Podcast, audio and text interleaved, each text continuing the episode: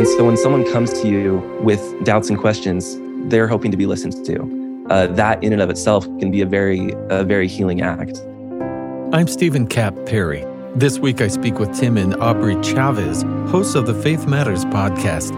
We talked about the upcoming Faith Matters Restore Gathering and the evolution of their faith and membership in the Church of Jesus Christ of Latter day Saints and an evolution of faith or a changing of how we think of what we believe is a topic relevant to believers of many faith traditions of late. I'm speaking in good faith today with Tim and Aubrey Chaves, who grew up near Salt Lake City and both went to middle school and high school together. I bet that's fun to have lots of common friends. yes. Tim served an LDS mission to Montevideo, Uruguay. He attended BYU for his undergrad studies before getting an MBA from Harvard Business School, and he's an entrepreneur working in Utah County. Aubrey received a degree in elementary education from Utah State before teaching fourth grade for two years, and she owns a cake decorating business. I did take time to look at some cakes online. Oh, did you? Wow. oh, thank you. wow, wow is the only appropriate reaction. Yes, yes. And Tim and Aubrey are the parents of four children. Thanks, both of you, for being on today. Thank you for it's having our pleasure. us. Thanks. So we had you on partly because of a gathering that you're putting together. You're the host of the Faith Matters podcast, but that's also an organization and is putting on an event called Restore. So, Tim, Aubrey, either of you, if you could tell me first, what is Faith Matters, the organization, and then why this really cool get together that you've put together. I could start. If you're wondering about the organization itself, Faith Matters, there is a, on our website, faithmatters.org, on the about page, just slash about, uh, it, it states what our mission is, which is that Faith Matters aims to create a space in which an expansive, radiant approach to the restored gospel can be considered and discussed. And I think for me and Aubrey personally, that that word expansive uh, has been really has been really important. We've had our own unique faith journey, and if you want, we can get into that at some point. Uh, but there was, you know, there was we definitely both reached a time in our lives when we felt we were feeling a little stuck in a rut in our faith, and we needed we needed some kind of some kind of expansion. And the people that we met who were the original founders behind Faith Matters really seemed to embody that that value. And we got we got more involved. Eventually, we started hosting the podcast. We've been doing that for about three years now. And the the missing piece we felt like has been really bringing people together, especially especially in person. We've noticed that you know there has been a real community that's been built up around the podcast, and Faith Matters organization has also published several books. And we've noticed that there's a longing among the audience members and people that have been consuming this content to to get together and and and know each other. So that's led us to this first uh, this first gathering, which we're going to be putting on in October, and we're really excited about it. It's, you've mentioned this, but it's going to be taking place in Salt Lake City on October seventh and eighth. We expect roughly between twelve and fifteen hundred attendees. It's going to be really a lot of a lot of energy. I think it's going to be really fun to to be all together after a long couple years of pandemic living. We're we're bringing in some amazing music and some amazing speakers, and just couldn't couldn't be more excited about it. You two are members of the Church of Jesus Christ of Latter day Saints, and most of your listeners and most of your guests are some way connected. But not all of the guests who are coming to this are Latter day Saint or LDS. For instance, a previous guest on our show and on yours, Brian McLaren, will be there. His most recent book is Can I Stay Christian? So this is not just one church having people ask these questions uh, the, with the advent of the internet and easier research people in all kinds of denominations are finding the questions that come up because every every church is made up of human beings. Right. But I wonder in particular if we could talk about what you hope will happen for people who maybe are saying, well, I have these questions and yet I see the good in the way I've been raised. They don't want to lose that. What are you hoping people will experience when they come?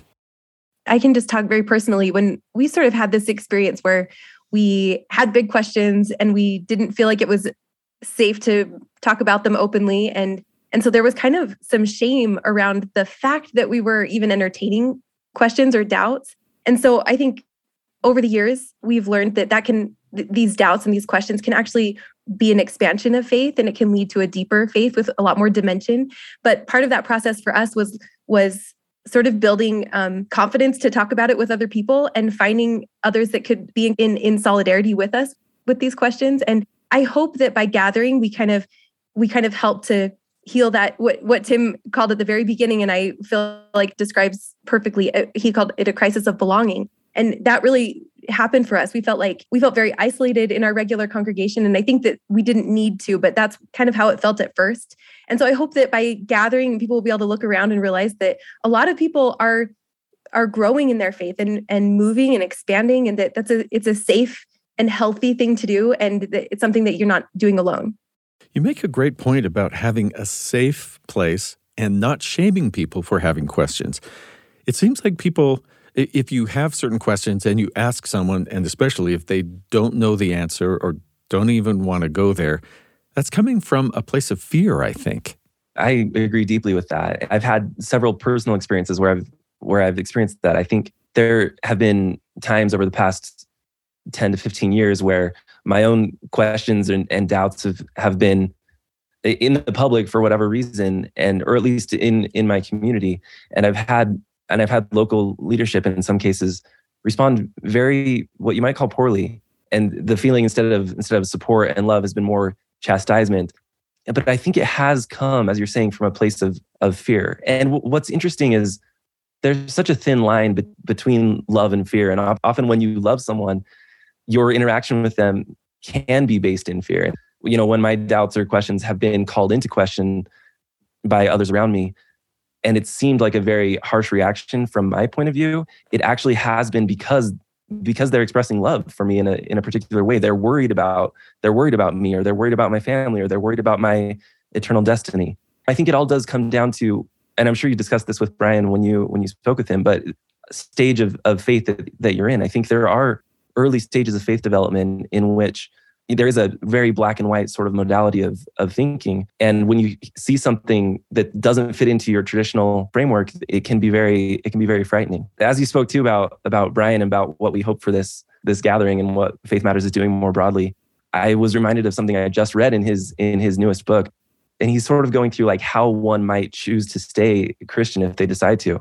And he says what if you're really trying to change stages not religions that that resonated so so deeply for me that i think during my own my own faith journey where i've gone through different stages of thinking i have been i have wondered deeply like do i need to leave? You know and that's come in some cases from a i, I think in most cases hopefully from a place of uh, morality and not a, not a place of you know desiring desiring to sin or desiring something that might be might be really scary. But i love what brian is saying there that that feeling like you need to leave it might not be leaving a religion it might be leaving a previous stage of faith and moving into something something new. Which is a really useful framework to someone who who really doesn't want to throw out the baby with the bathwater.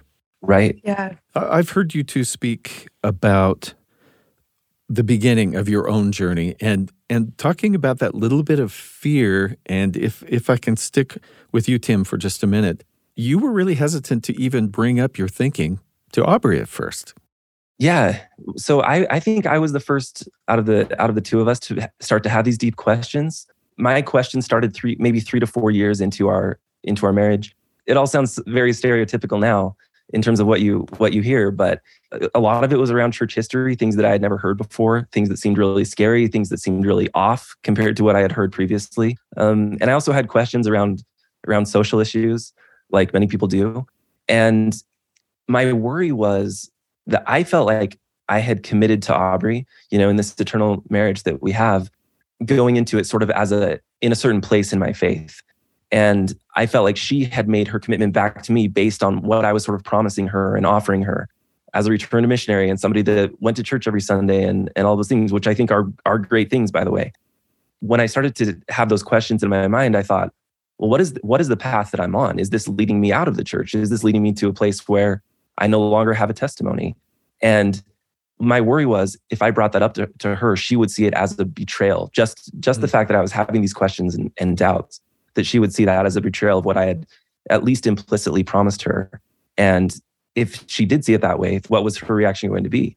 Was it going to be, well, that's not what I that's not what I, what I signed up for, and so I'm taking yeah. the kids and I'm out of here. And not that she's ever expressed that sort of personality, but it is so ingrained in us that this is this is the number one priority. Our our relationship is built on our understanding, you know, in the in the terminology that we would would have used then in our testimonies of the gospel. That I I was I was very afraid of what her reaction was going to be. Which is really interesting to think that two people who love each other and are building life together will think, well, if we don't have the same beliefs, what do we have left?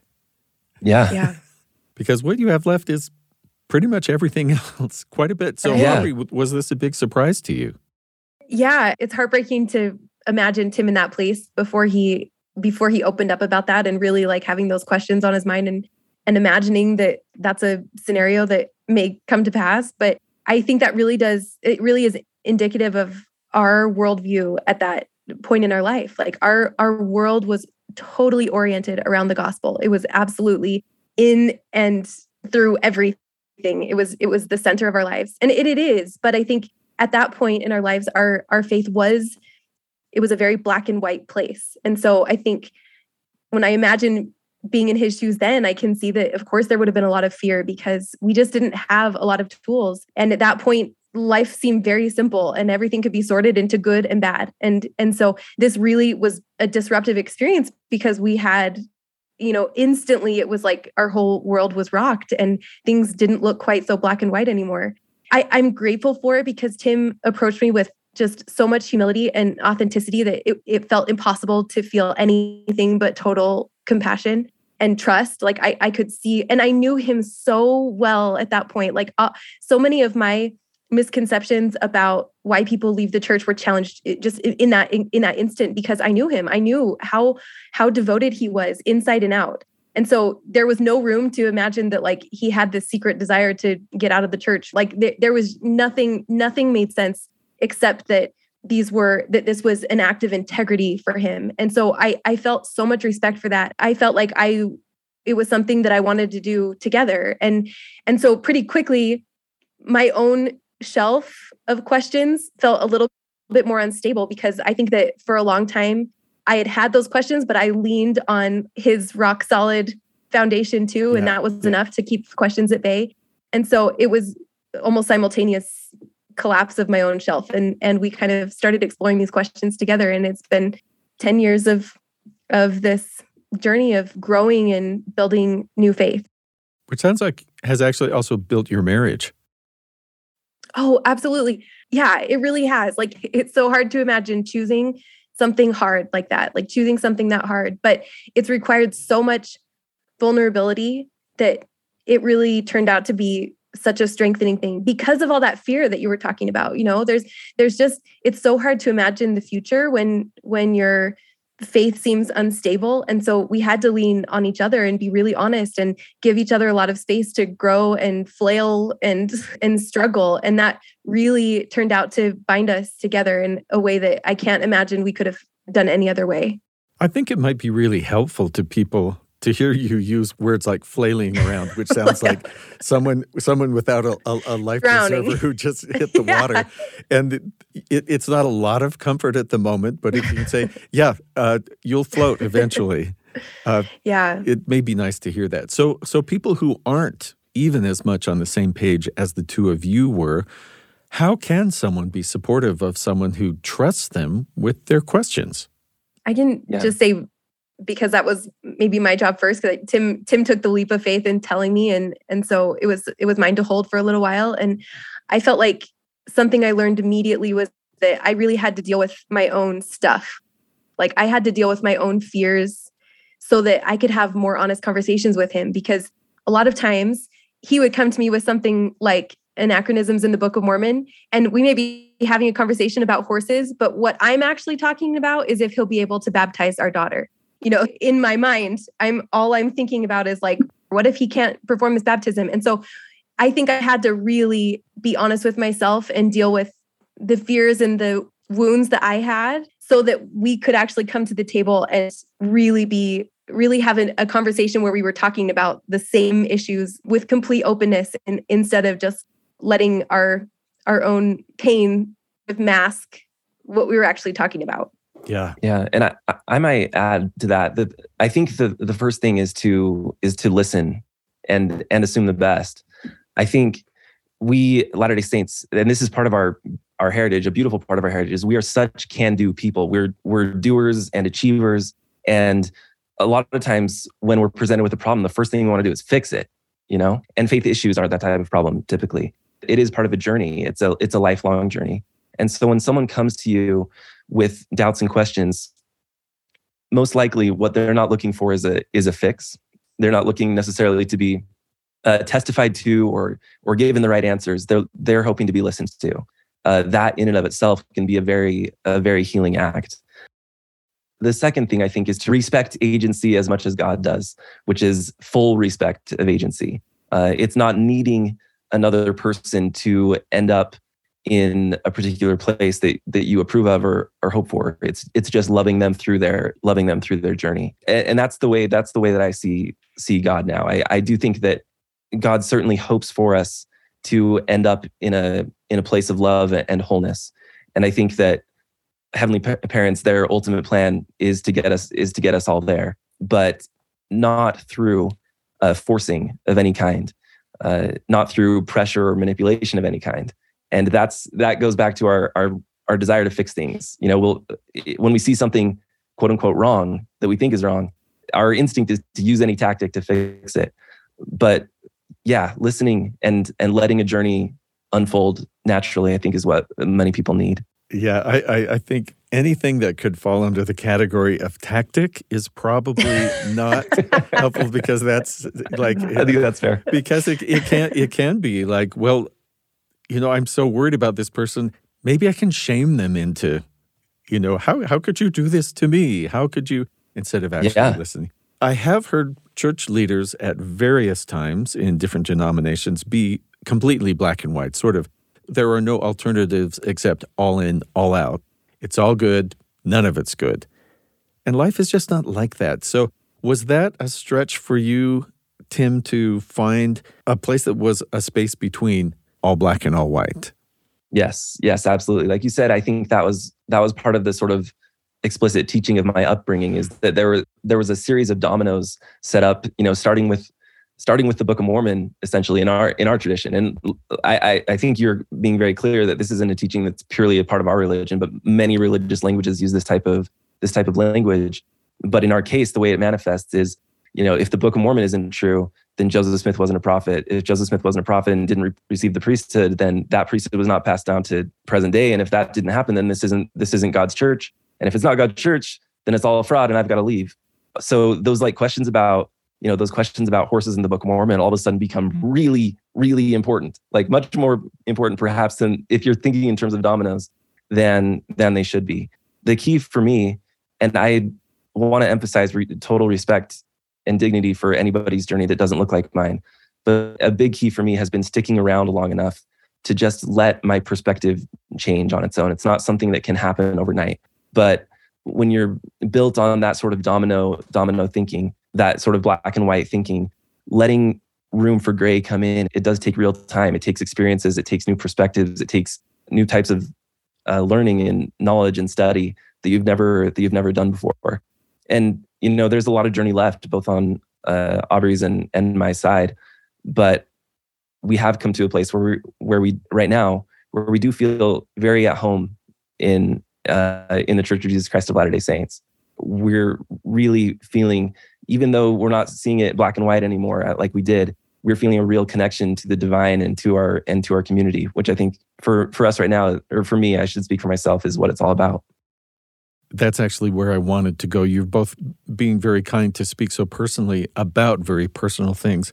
Aubrey, have you felt God with you on this journey? Are there times when when you felt directed or or even just definitely in touch he's with me?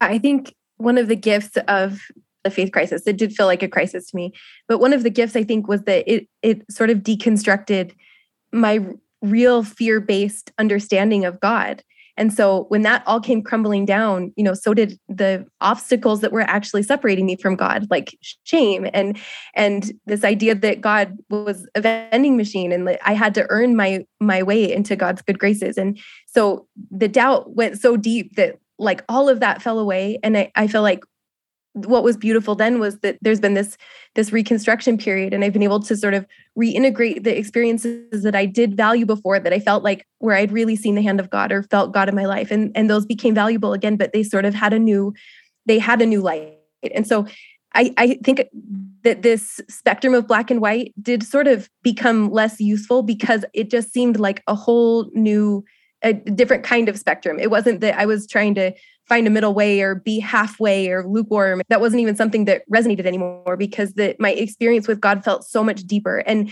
what felt new was that I didn't have all the answers, but at the same time, I felt deeply connected to God. And that felt a lot less fragile than what I had begun with, which I would have called knowledge before. I, oh, I felt very comfortable saying, I know the church is true. And that turned out to be really a rigid and consequently fragile belief. And, and once everything deconstructed and I rebuilt slowly, even though I can't, I, I really don't have great answers for a lot of my biggest questions, this relationship with God feels too deep to be disrupted anymore. And so that's maybe been the biggest evolution. It's harder to articulate, but it feels like there's more depth and and I feel like God is more of a presence in my life than before, even though it's not so black and white that I could I could write it down on paper. Hmm. Beautiful answer. Thank you. Tim, it is one thing to have a relationship with an institution. You talked about, can I stay?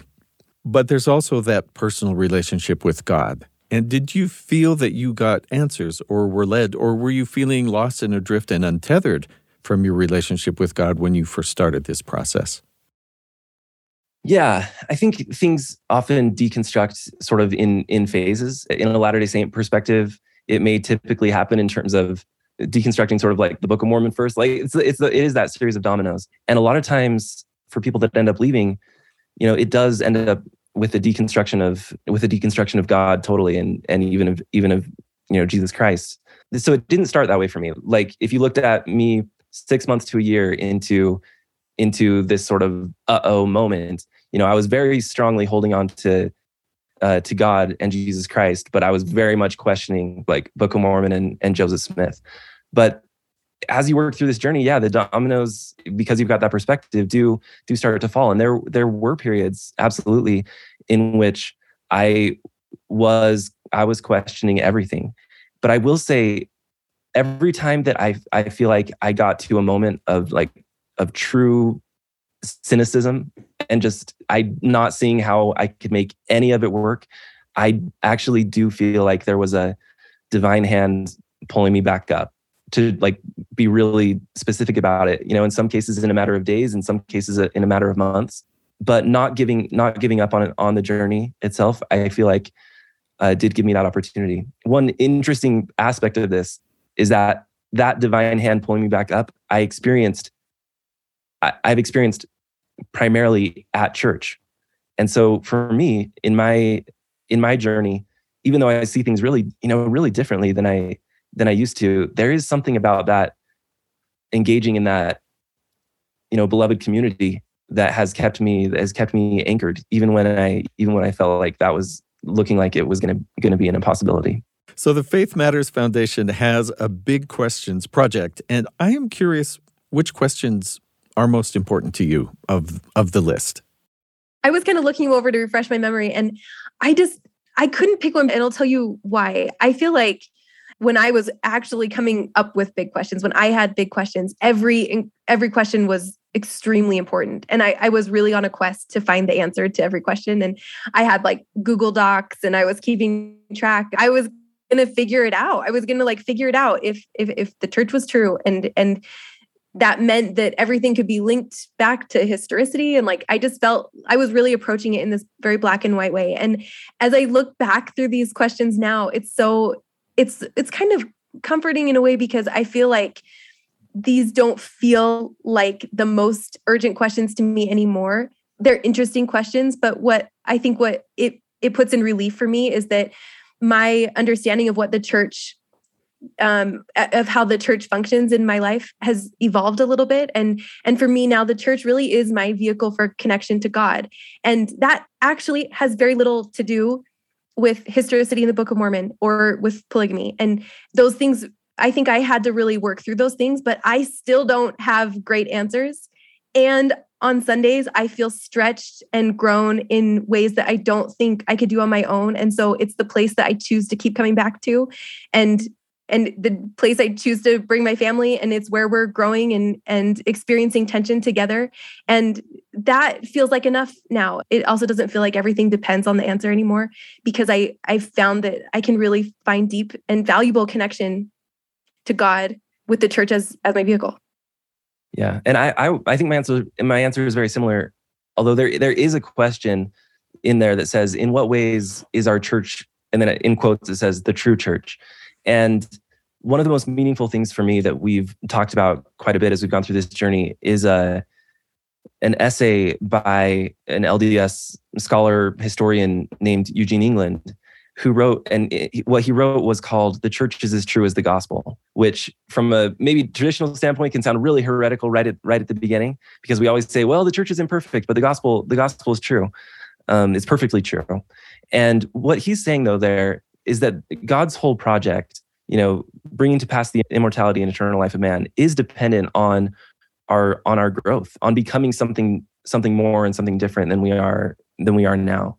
And the way that we get there is through is through experiences and, and in particular through difficult experiences and the church this community that we're a part of is is full of those if we're if we're being honest we we've likened it to to a rock tumbler you know in which all the rocks go in with their with their sharp edges and they get uh, they get thrown around and they're busting up against each other. And after a while they come out and they're the polished versions of themselves. But what's interesting is that in order for that in order for that to happen there has to be a container. There has to be something causing that tension holding all those rocks together so that they can bump up against each other. And for us that container that container is the church Thanks again to Aubrey and Tim Chaves for speaking with us. You can hear them on the Faith Matters podcast at faithmatters.org. We look forward to seeing them and you at the Faith Matters Restore Gathering on October 7th and 8th at the Salt Palace in Salt Lake City. This episode was produced and edited by Heather Bigley. Thanks to our production team, Peter Ellison, Austin Ball, Daniel Phillips, and Sam Clausen for help with engineering and sound design. In Good Faith is committed to the idea that we all benefit from hearing people of widely varying backgrounds share their personal experience with faith and belief. In fact, we think people with such experience deserve some of our best listening. In Good Faith is a production of BYU Radio. If you enjoy this show, be sure and leave a comment or a review where you get your podcasts. That helps spread the word and help others find us.